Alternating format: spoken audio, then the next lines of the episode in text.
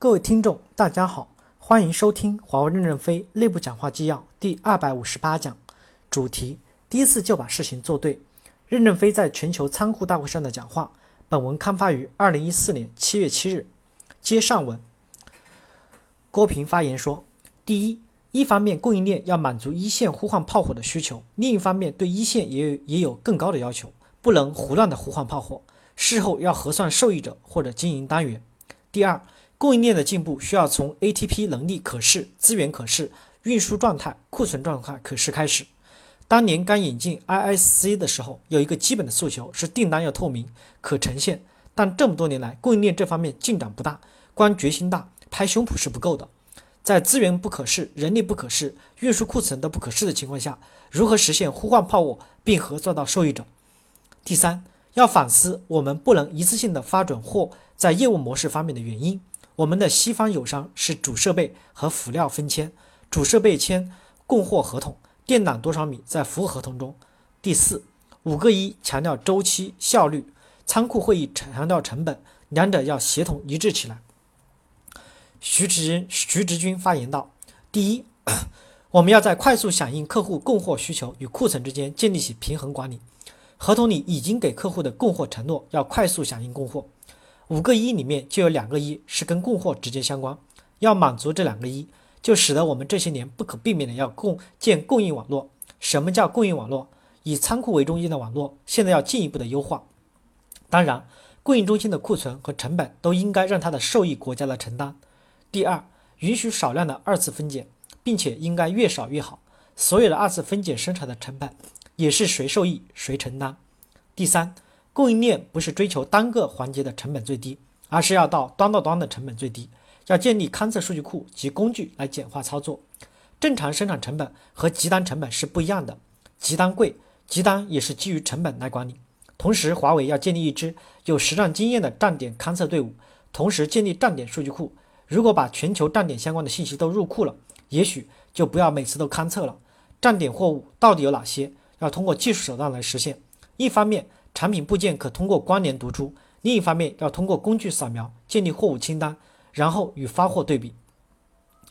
梁华发言，第一，整个存货要货的责任人就是各个经营单位，代表处和供应中心要对要货需求、要货计划承担责任，同时对呆死料承担责任。第二，供应链要承担整个全物流环节的 ITO。 如果供应链只管自己，不管各个国家，那看到的只是自己干得好，所以供应中心的一部分成本和费用要核算到代表处，同时供应中心覆盖的国家也要拉通来看。第三，供应模式应该是直发站点越多越好，在区域中心仓库进行二次分解越少越好。不同国家业务量不一样，复杂程度不一样，我们应该采用不同的订单履行模式。每个国家根据业务环境在系统里设定后，整个供应环节效率就提升了。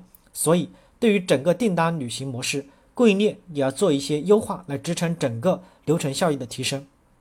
第四，刚才郭总讲了，这次供应链变革要运用互联网的一些技术和方法，使供应链能够真正实现订单可视、物流状态可视、供应能力可视。我们现在正在试点，将来在代表处就能看到订单的状况、交付单元的状况。李杰发言，一线呼唤炮火和相应的成本核算是大方向。在一个国家，最关键的是自己跟自己比，建立国家基线。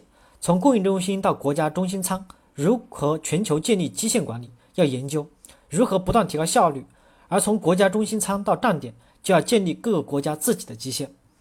丁云发言，第一，我认为高效实体仓库布局还是非常重要的，而高效的基础是信息流和实物流的打通。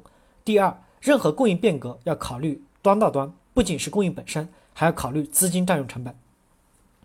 第三部分，流程与 IT 一定要实现从代表处中心仓到站点流程贯通的 IT 支持。流程与 IT 是一个服务与支持部门，服务业务和区域。流程与 IT 一定要完成从代表处中心仓到站点流程贯通的 IT 支持，这是公司生存的基础。我们需要的是上纲领，我不管你怎样去夺取，夺不下来就换将，有困难就千方百计的去推动解决。上周我们已经把 IT 开发队伍从流程与 IT 剥离了。流程与 IT 不能既做甲方又做乙方，流程与 IT 就是买世界上最好的软件，组装成世界上最好的流程，来满足前方作战的需要。通过招标、评估、使用，最后拼接出来支持公司发展的系统，这个就是我们的目标。用谁的产品和技术不重要，不能通过内部垄断抬高价格，阻挠公司的发展。当然，内部也可以开发，同样也只能通过招标。我们要有学习爱立信管理的决心。50后，我们才有可能赶上爱立信今天的水平。我们以前成天喊管理要进步，管理要进步，现在我们实现5个1，实现暂时相符。这些年的管理要进步已经逐渐开始清晰，这个是经过向爱立信学习后得来的。如果不是前几年我们勇于改变，今天公司不会有这么好的效益。所以大家一定要逐步提高效益，管理好的目的最终是要多产粮食。感谢大家的收听。